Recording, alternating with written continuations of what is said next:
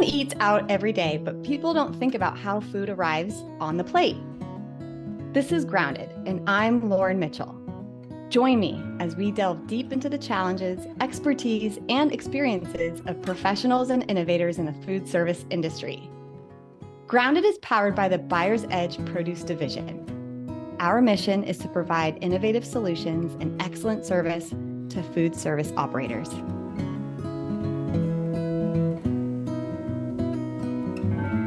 Hey there. Today we have Stephanie File back joining us on for Fresh from the Field. Stephanie is our Chief Procurement Officer and here to give an update on all things you can expect to see with the lettuce transition, as well as some goodbyes. Stephanie, thanks for jumping on. Thank you, Lauren. Yep, the beginning of November is almost here. And in the produce world, that doesn't just mean turkeys and holiday fun. To us, it's transition season. We deal with many transitions with categories like tomatoes, squash, and apples more often, but the biggest transition we go through is our Salinas Yuma transitions. This is when some of our biggest growers pack up their facilities and move to the desert. TNA, Nunes, Church, D'Arrigo, Greengate, Mann Packing, and more will start the process as early as this week. Transition always has its challenges with trucks having to load in both regions for a while. We try to plan ahead of time but product can get shorted. And as we see the end of our harvest in Salinas and the beginning of our Yuma crops, things can get a little bit crazy. Our team works very hard to mitigate all these challenges for a seamless transition. We urge customers to get their orders in ahead of time. Check out our market alert with all the transition schedules and more. Also, make sure you stock up on these plentiful items apples, pears, cucumbers, bananas, bell peppers, mini sweet peppers, and zucchini. With the market as crazy it is and so many commodities being tight, these items are a great addition to any menu. There you have it. Thanks, Steph. See you guys. Today's guest enjoyed an 18 year career as an award winning chef. He had some striking observations over the course of his time as a chef that inspired him to create a project. He worked a few iterations and took that to the hit TV show Shark Tank in 2020. How did it turn out? Well, you'll soon find out. He believes passionately in the access to healthy food for all and has created a product that is not only grounded in this value, but exceeds the highest standards for food safety. Today, I welcome the founder and CEO of Simply Good Jars, Jared Cannon. Welcome to the show. Thanks, Laura. Let's have some fun. Yeah, thanks so much for coming on. It has been so fun to get to know you a little bit. Um, and I'm very excited for our listeners just to hear your story and what you're all about. So, yeah. So, um, you know, Simply Good Jars was really founded on the observation after having a, an 18 year career in the industry of food and being a chef, um, kind of behind the scenes issue of food waste, the kind of need for the consumer, um, grab and go, healthier, you know, food segment, um, actually started to accelerate, right? And the answer to that was a lot of single use plastic, a lot of low quality, not very good or inspiring foods. Um, and then, you know, as you as a chef responsible for all of these restaurants, you know, throwing away all this food and then walking past people in my home of Philadelphia to, that were begging for food, you know, it just seemed like a completely broken uh, solution. So, uh, Simply Good Jars was started in the fall of 2017. We just celebrated our six year anniversary and, uh, you know, started the company on a thousand dollar loan and it's gotten us six years. So, um, so pretty That's incredible. I mean, you touched a little bit on it there, but I kind of want to break it down for our listeners because I think this is just an important moment. So you're working as a chef, you're behind the scenes, and I think some people are starting to understand more and more not only where their food comes from, but also this this problem of waste. So tell us a little bit more about that and then how it sprungboard into Simply Good Jars in specific to get that $1,000 loan. I mean, how did you attach the two and even just create the, the product in general? Yeah. So, I mean, the kind of behind the scenes reality of the industry, right, is that uh, people need to eat. They typically eat three to five, sometimes eight times a day, right? And so, um, having availability of food to feed people is, you know, of high importance when you run a business based on feeding people. And so, you know, as I kind of managed multi unit concepts, you know, whether it be fast casual, fine dining, whatever, you always have to have your station set up with the most, you know, fresh right? Mm-hmm. Uh, freshly prepped or or whatever you know products, so that when you're creating, you know, whether it's a salad or a stir fry or something on the grill, you know, it's as fresh as it can be. So you're serving the guests the best, uh, you know, products that they can get. The reality of that is that you know you have to prep and assume that hey, you know, we're going to serve a thousand people today, and then it rains, and then you serve a hundred, right? Yeah. And so the the just the natural occurrence of that over and over again with, you know, insert example here, you just, you have a copious amount of waste in the back of the house, kitchens, in restaurants and quick service. Um, and then, you know, you, you fast forward to grocery stores and all of that, right? You, you assume when you walk into a grocery store and the pile of tomatoes was only a third, or it was like kind of looked a little weak, you might think, you don't, nobody wants to buy the last tomato, right? So you got to stack it high and hope it flies. But you know, if you don't have enough people come through the door, um, you don't have enough time to sell it. So it's, it's, it was just a pretty obvious uh, reality um, that, you know, we could do better, especially when you start to look at the research that, mm-hmm. you know, one out of five Americans are food insecure so much so that some don't even know where they're going to get their next meal, uh, you know, in the same day that we're, you know, that we're talking about. And then you, I mean, you can layer on the the hidden hunger in kids and, and you name it, right? So huge hunger problem in our communities, huge, you know, we have plenty of food. um, it's yeah. just not getting the people in time, you know, at, at the freshness or the level that they're um, expecting it to. So that was really the that's, reality behind the scenes. Yeah. And, and I think you, you explained it perfectly. So it's actually harder than people expect for restaurants to donate their food. It's getting better. And there's amazing companies out there that are utilizing technology to really improve and expedite this process in, in what we're calling reverse logistics. Yep. Um, we had a guest, Kim Smith, on with Copia. She literally has built a business around just this, making it as easy as possible for chefs and their cooks um, to, to open up an app and, and donate their food. Which um, is amazing. The reality right? is, like is, in, in my experience, like restaurants were scared to donate their food because they feared a lawsuit. And the reality is, yeah. if you look back for decades, there's never been a single lawsuit for a restaurant donating food to someone that was in need that, you know, ended up getting sick or whatever the case is. So there was this stigma of fear that prevented this from happening. And it's great to see, um, things like Copia coming into the marketplace to to take advantage of that need because it's real and it's there, and helping to uh, to facilitate that kind of movement of goods before it goes in the trash. So your observations were that here you had to continue to have high quality ingredients in your restaurant to be able to serve guests, kind of un you know unbeknownst to who's going to come in based on weather. And there's a variety of factors that can update, you know, not to mention a global pandemic just the traffic flow in and out of restaurants and grocery stores and that alike. So you noticed the problem. And then how did you bridge that to Simply Good Jars? So it was funny. I mean, th- when I was running uh, some high volume kitchens, um, you know, on on the busier nights, we would do what we called kitting, which is kind of get some of the higher um, or the more popular dishes, right? Kind of three quarters of the way together so that, you know, if you're making a, let's just use a salad as an example, you know, you, we would have a, a quart container, which is about a 32 ounce container. You might, you know, get your Chinese soup takeout in or whatever, right? Uh, that has a little lid. You would stack that underneath the, uh, the salad station. And so we would basically put greens, dump everything that's in of our standard salad with no modifications so that we could basically plate mix and serve that, you know, high popular, high volume uh, salads in you know less than three minutes.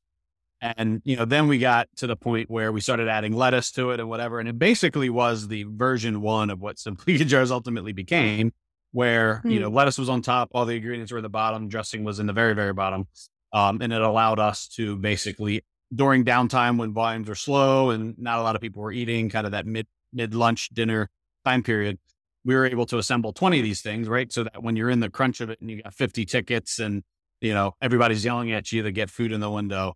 Um, you were able to really kind of keep up. And, um, and then, you know, as some of the servers would come up and they would see them in the, in the actual container and they'd be like, Oh my God, look how cute that is. And they would actually like say, Hey, can you just don't put it in a bowl, put it in that because I want to take to my station, shake it up and, you know, save it for later. Um, and that became really the, the ideation for what the format and kind of look and appeal of Simply Good Jars ultimately became because we launched initially with our salad format um, that was designed to be ready, you know, shake ready eat, uh, no pouches, no, you know, bags, no, no assembly required. Um, and it, uh, you know, has iterated, you know, significantly since then, but that was the, uh, the founding moment.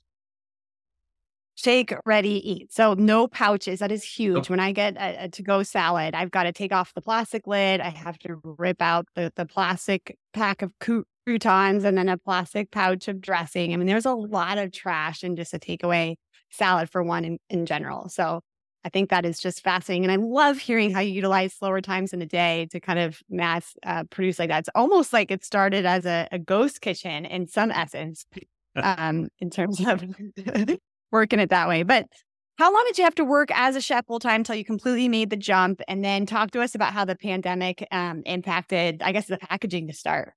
Yeah. So um, I spent about 18 years in the industry, um, you know, Culinary Institute of America, went on to work in the Ritz Carlton Hotel Group for several years, almost a decade, um, in kind of the South Florida region, Miami.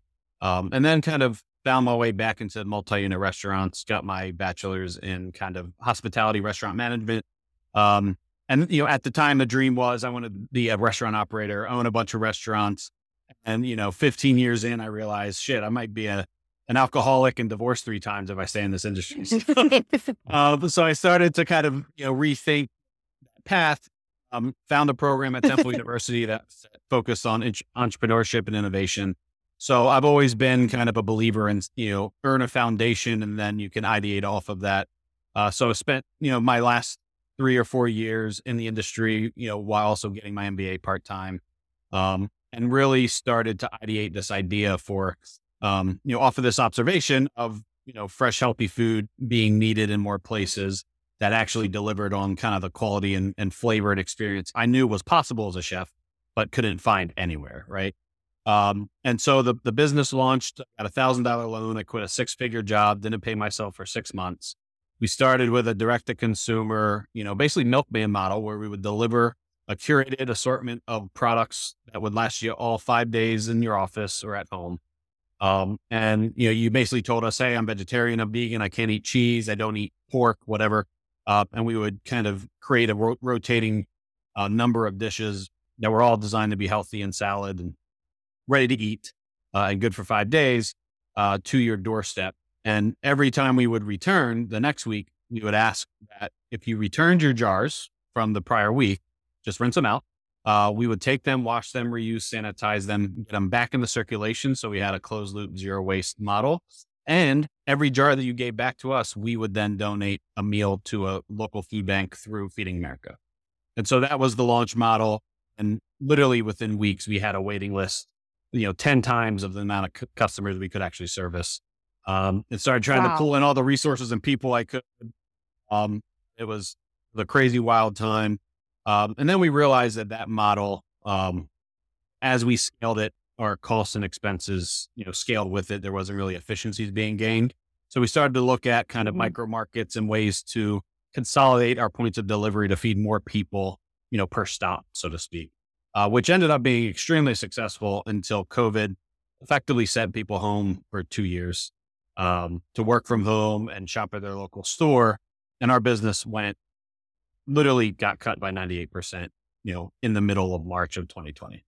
And so all we could do is, uh, you know, take this capacity we had generated to produce these products at scale. We started feeding hospitals staff for free. We would just drop off hundreds and sometimes thousands of meals for these workers that were, you know, putting in five hour or five, five day shifts, right? You know, with all this surge coming into the hospital system. And it allowed us to kind of figure out what we needed to do um, to survive.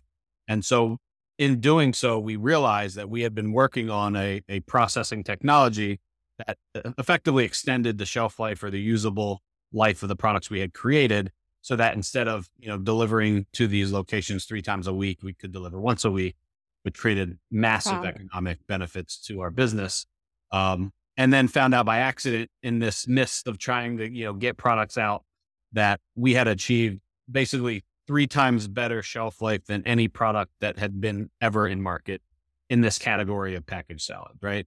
And so that was a light bulb moment for us.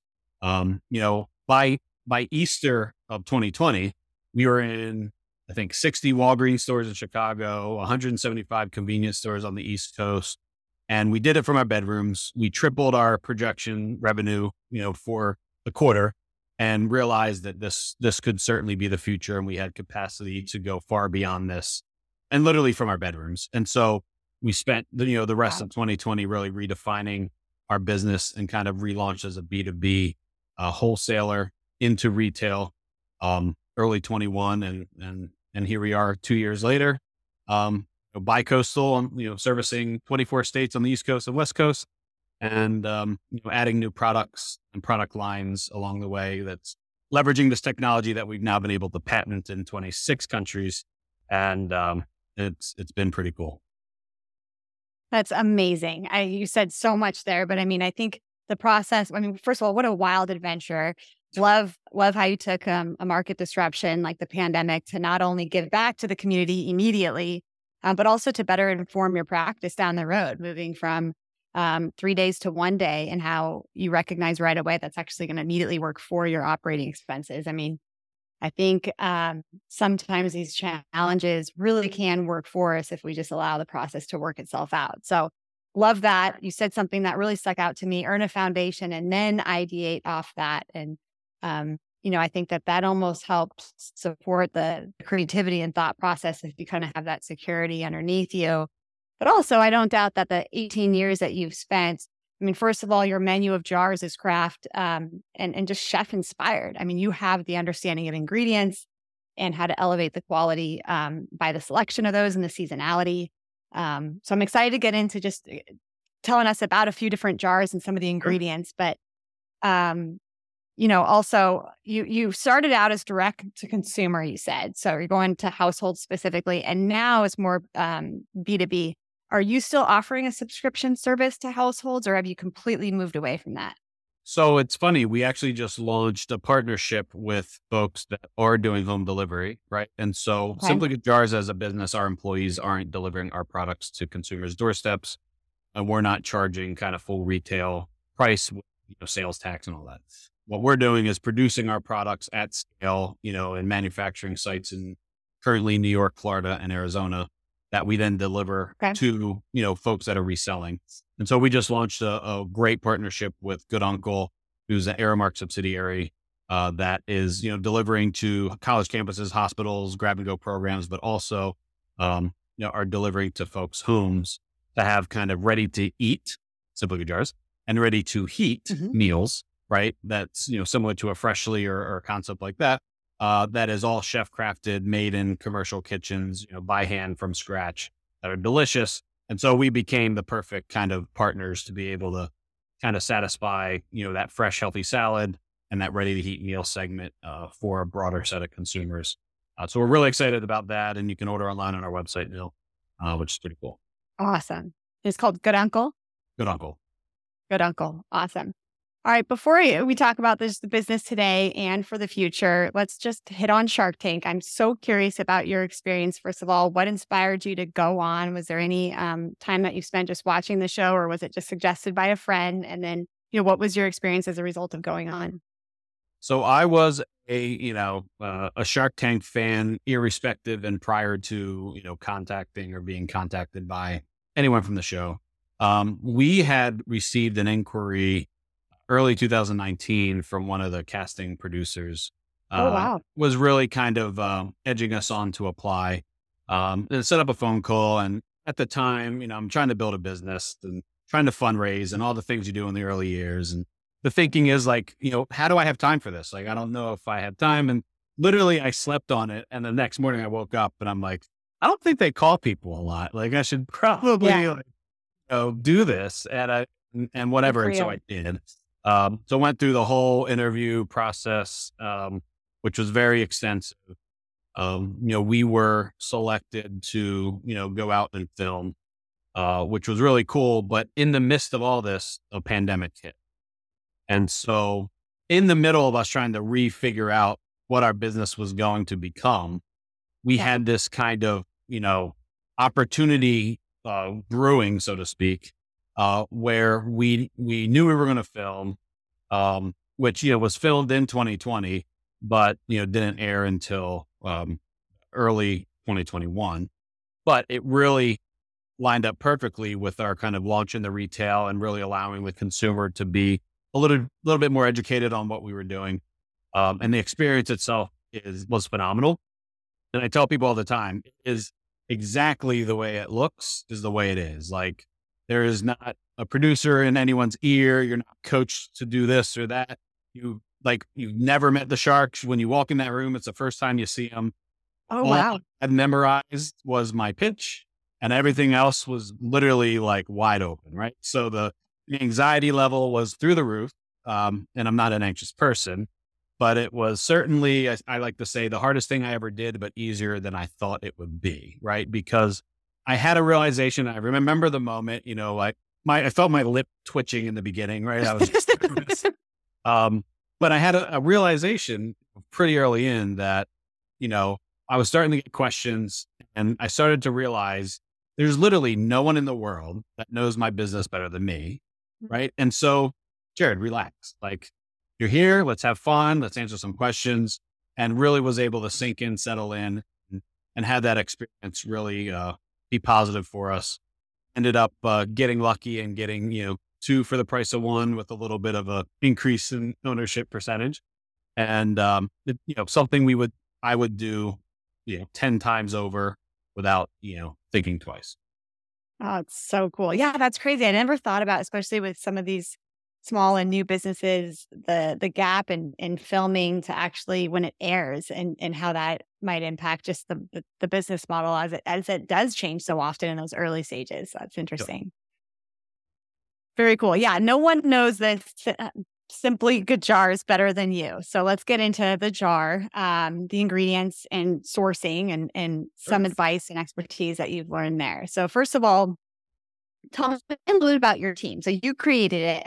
You know, it started. I imagine. You know, you mentioned out of the home, so a few team members, but anyone that's still there that's been there from the beginning and or just talk about the staff and how it's evolved over time yeah we've got several folks that have you know are coming up on their fifth anniversary several that have you know ellipsed three or four years and we're only six years old right so um cool testament mm-hmm. to you know some of the folks that that joined early um you know aligned with our mission passion product or all um and have been instrumental at you know really allowing us to gain the the success traction um, and execution that we've been able to put out into the marketplace. So, you know, first off and foremost, couldn't have done it without them.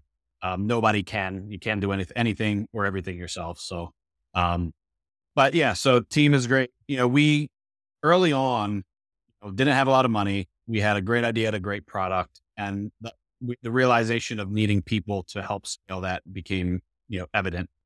And so my strategy was always to never write a job description, you know, really allow folks that were inquiring about roles or, you know, through networks to basically tell me, look, write your dream job. What's the your your next role that you would be extremely excited about? Write your own job description and a cover letter and send it to me.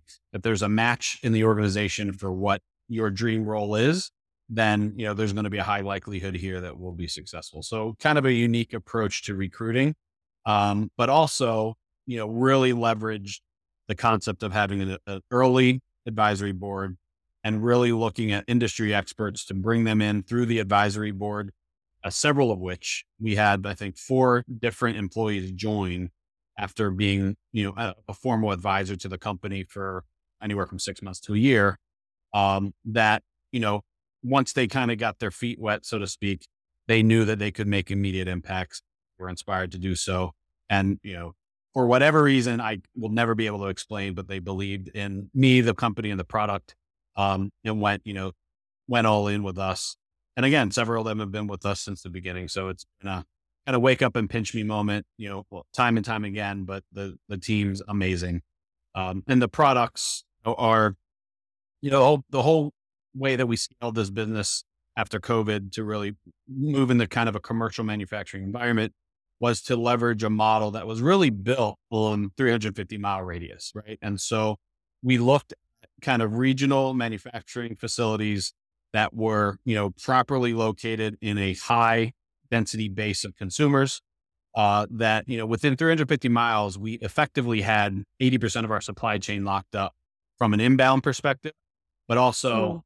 From an outbound. Right? So we wanted to sit on on trucking lanes. We wanted to make sure that we had access for a lot of our fresh vegetables, uh, leafy leafy greens. In some cases, some you know, local cheeses or meats or um, or whatever the ingredient is. Right um, to be able to you know have this kind of non-contiguous strategy to launch additional regional facilities with local regional supply chains uh, to service local markets.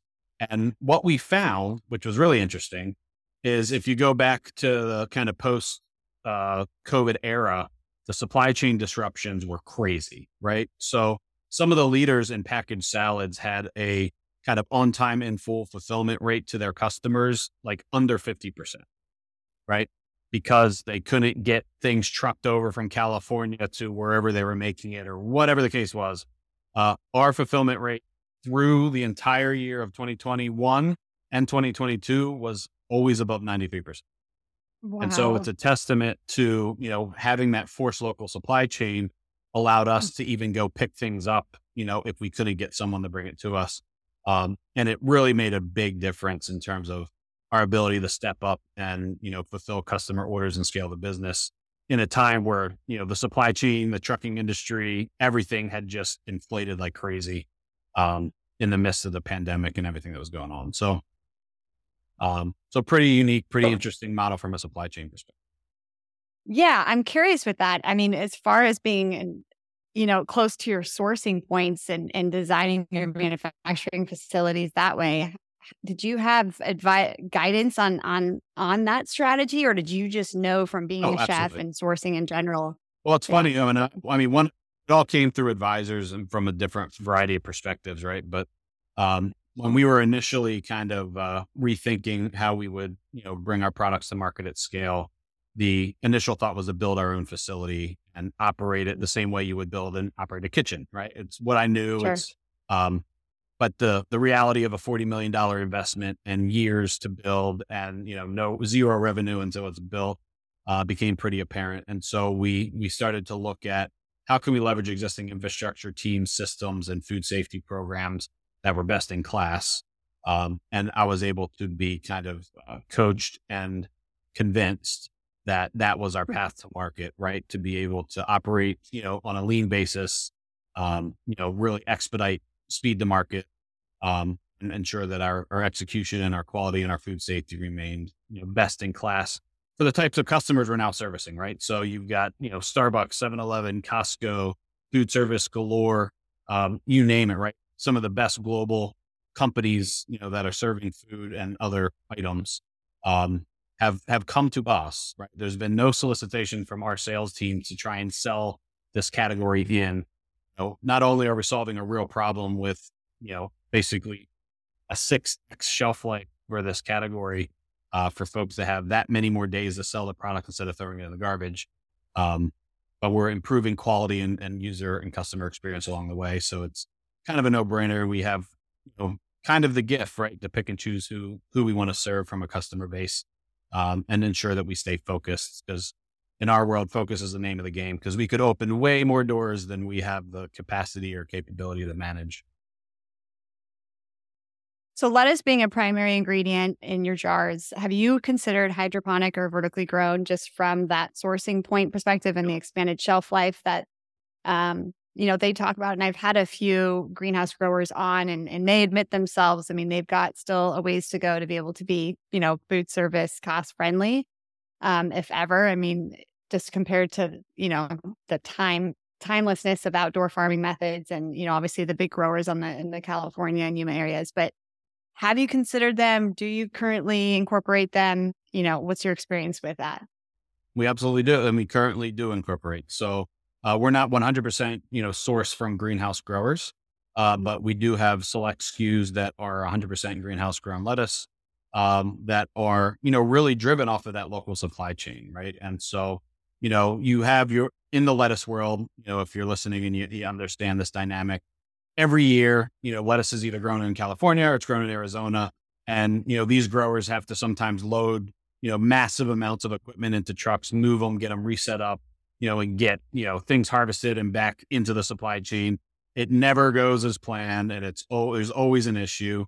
And so supply is, you know, has disruptions and it's always assumed and it always happens.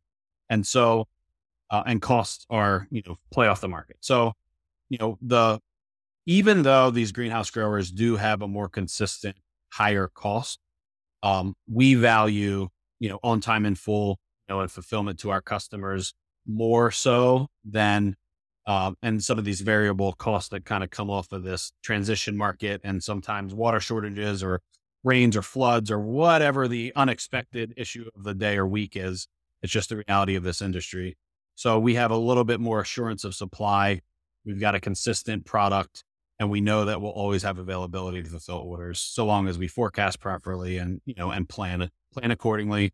And then ultimately set up these contract deals that allow us to, you know, uh, kind of have the ability to uh, plant our own seed, so to speak, right? Uh, so that you know, as it's being grown, it's being it's known as being sold. Um, and when we pick up the product because we can on a local supply chain, we get really good pricing.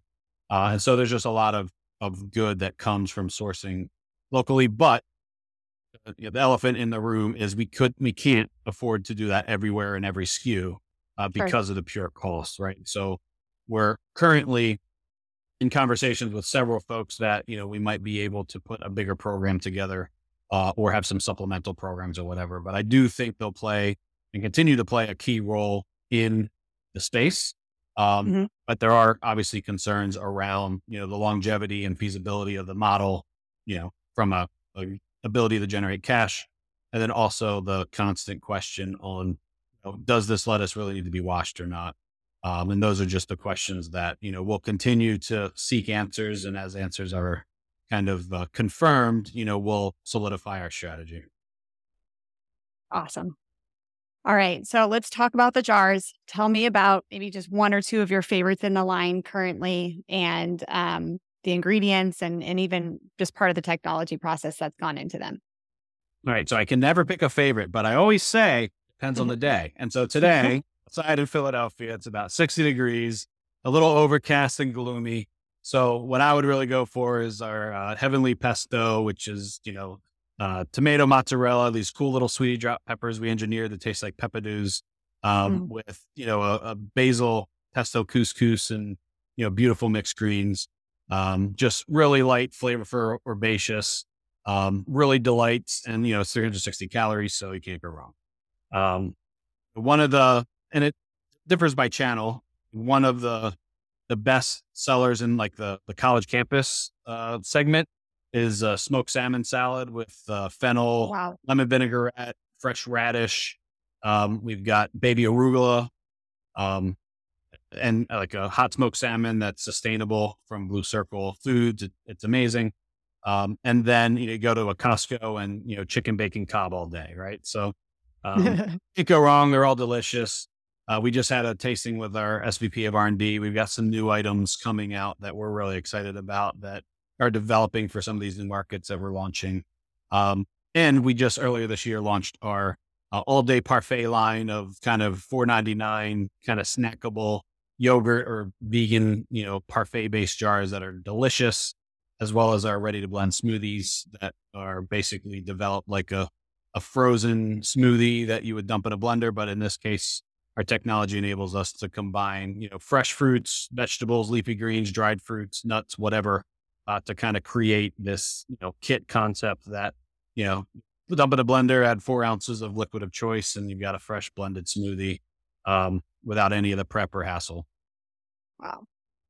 Those sound beautiful. I'm a huge fan of arugula in, in lettuce and salad Same. mixed greens. It's just got that perfect bite and flavor. So I, I'm so impressed. The smoked salad, I mean, smoked salmon is just, that's just amazing. Yeah. Um, do they come with a fork?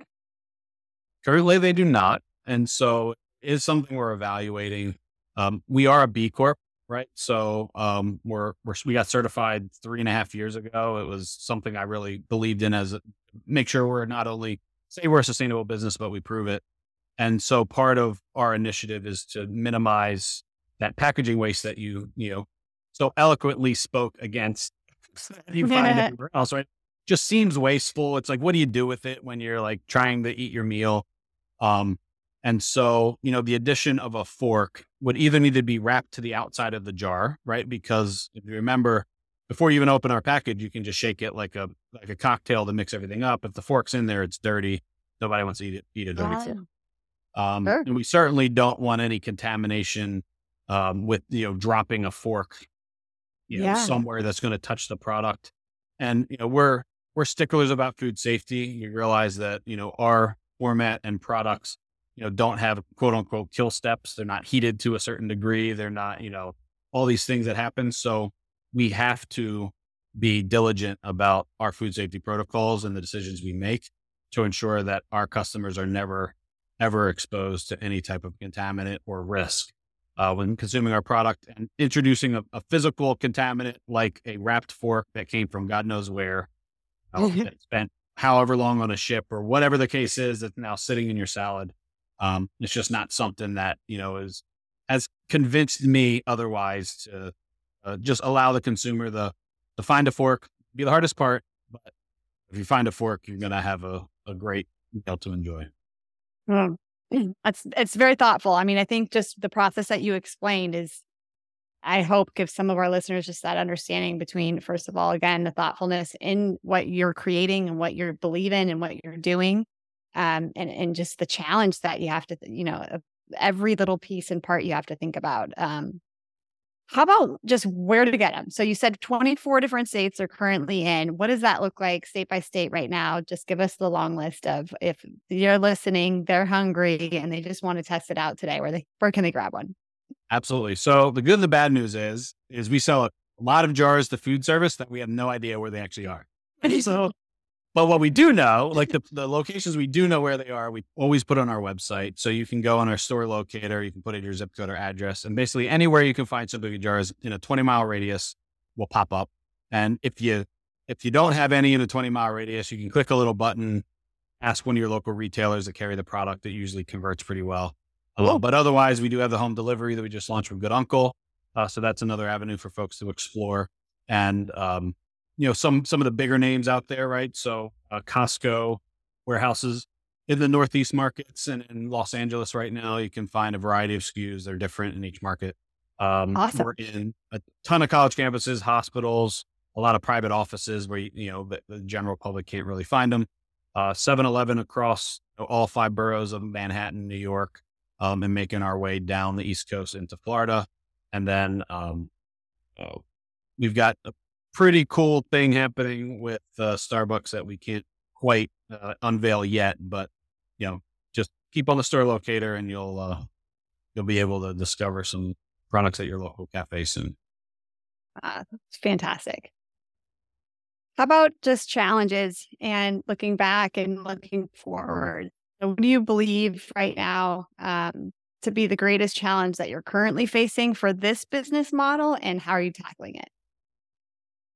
So it's funny. I mean, our what I consider our biggest challenge is also our biggest opportunity. And I've always felt that, you know, competition challenges, whatever, it should and can always propagate a positive, right? And so our challenge right now, unfortunately, is that consumers do not trust packaged salads to be good, especially not great, right? Because their experience historically has always been subpar to you know get a, a, little bowl of iceberg or romaine with all these pouches and dressings and whatever, and they'll never pay more than five dollars for them, or whatever the case is.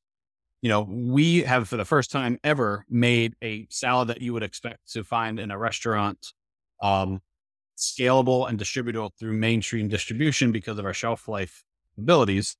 And so when we get folks to try our products, we get repurchase in the 86 percentile and word spreads like wildfire. We do three demos in a row at Costco, and all of a sudden our our sales are through the roof, right? Like oh, way wow. beyond any category expectation. We got to get folks to try it. So, yeah. you know, our challenge and opportunity is that you know we've developed a product to really address an unserved need in the marketplace, and so sure. informing consumers that we can now meet their needs is our biggest challenge, but also our biggest opportunity. Um, and the way that we tackle that is really through, you know, trying to get folks to try and incentivize that first trial off shelf, um, and and spread awareness about what we're doing and what we built and what you can expect as a consumer when you try our products. And how about success? What does success look like for Simply Good Jars in 2024 and beyond? So, so I'm a I'm a big thinker, right? So I, I like to think a little bit farther beyond next year, and so I'll maybe I'll start out and then we'll work our way back. But you know, I think that, and one of our advisors, the the old SVP of R and D from Starbucks, he says it really really well. You know, the U.S. supply chain is predominantly built on frozen distribution, right? refrigerated is is not a strength. And so the reality is what you have are these local, regional, um, you know, commissary based systems that are, you know, running short distances seven days a week to fulfill items such that we're making. Um, and so there's high costs and the quality's low. What I believe we've done is really create a solution to a supply chain problem in refrigeration that actually makes fresh food scalable to the mass consumer market, which um, which means that we can actually have high quality, nutritional, dense, great, you know, healthy, fresh food under ten dollars, sometimes under nine or eight dollars, available mm-hmm. um, as a alternative to a piece of pizza, a burger, or whatever the case is. And so my big thinking is, look, if in in five years, we can kind of ratchet down that US, you know, health statistic of percentage of folks with diabetes, right? Like the, the health impact metrics of the US consumer because we've made better quality options more available to folks in convenient places. That to me is the best, you know, win that we could accomplish as an organization. It's going to take a lot to get there, but that is is something that I would define as a, a pinnacle moment um, that you, you might not be able to trace back to simply good jars by any stretch of the imagination, but you know, we're out to solve a, some really big problems. And, and I believe that making better quality food available in more convenient places to the mass market um, certainly has its opportunity. Short term, you know, there's a lot of between here and there. Uh, you know, we've got to capitalize the business. We're in the midst of uh, raising a significant round of funding that will allow us to take, you know, a, a, footprint of three regional facilities and have a national program to step in the opportunity with some really great customers uh, that we're starting to, you know, hopefully get kind of solidified here and then roll out starting in 2024 and, you know, open another three additional facilities, which will really enable us to have that full reach um, in the U.S. market We've got several partners internationally that are looking to leverage our IP uh, so that we could ultimately help some other countries in the future um, really be enabled to tackle their own kind of territories, markets, and opportunities to again kind of enhance the usable life of these high perishable kind of grab and go items uh, to solve their own unique challenges in their own unique environment. So lots of lots of really cool opportunity for us in in the pipeline. You know, we you know, baby steps and small wins make big wins. And hopefully those, you know, small wins add up to, uh, to a world where everyone's a little bit healthier and taking better care of themselves. Jared, I am so happy for you. You guys are doing a phenomenal, phenomenal thing. And it's been such a pleasure to hear your story, what you're all about, and even just hear your process and thinking for current state and future. You are, you are very extraordinary for sure. Thank you. Um, I like to wrap with just a couple personal questions. We call them rapid fire. But in the spirit of the name of the show, Grounded, tell me a daily habit that keeps you grounded. Um, at 6 p.m. sharp, uh, work is done and it becomes family time and time to focus on, you know, on home life. How about a strategy in your workday that saves you the most time? Live and breathe and die by my calendar. To the next generation of supply chain or procurement professionals, what is a secret that you're willing to share? Maximize your gross profit per drop. Huh. Mentor. Who is a who has been a mentor for you and in what way? I've had a lot of mentors, a lot of advisors, uh, but first that comes to mind is a, a, gentleman that really helped build and craft our entire manufacturing footprint, supply chain, and strategy, uh, Mr. Mark Castellana of uh, Dallas, Texas. And then a pick favorite staple produce item for a burger. Produce for burger? Yeah, for a burger. I'm not going to say tomato. No one said tomato yet. That'll be rapid fire. Oh. I'll say tomato. I can't think of anything. I'm under, I'm under the gun. Beefsteak or something. I mean, what kind of tomato? Oh, oh, so I mean, if we're going that granular, then I'm going to go with uh, an heirloom, um, uh, heirloom beefsteak. Heirloom beefsteak tomato. Okay. You know how many people have answered pickles to that question? that's not a ve- that's a processed vegetable. the answer would be cucumbers if you want. Okay. Fair enough. All right. So if you've heard something today that you've liked, go to simplygoodjars.com. If you can find the um, you know, about us, you can you can find the store locator and see where the product's available for you or recommend it to your community. Um, Jared, if people want to reach out to you in specific, where can they get a hold of you? Um, do you prefer LinkedIn or any other source to connect? Yeah, LinkedIn's the best for kind of professionally connecting, and I always like to uh, to ex- expand my network, connect with like-minded folks that are doing you know cool things or you know, things similar to what we're doing to you know share best practices, you know, build a community of of like-minded folks, kind of you know all going in the same direction. So uh, hit me up LinkedIn, uh, send me a message. I've got a little bit of a, a, a thing on there, so you can't just friend request me without my email, but that's put in purpose for a lot of obvious reasons. Yeah.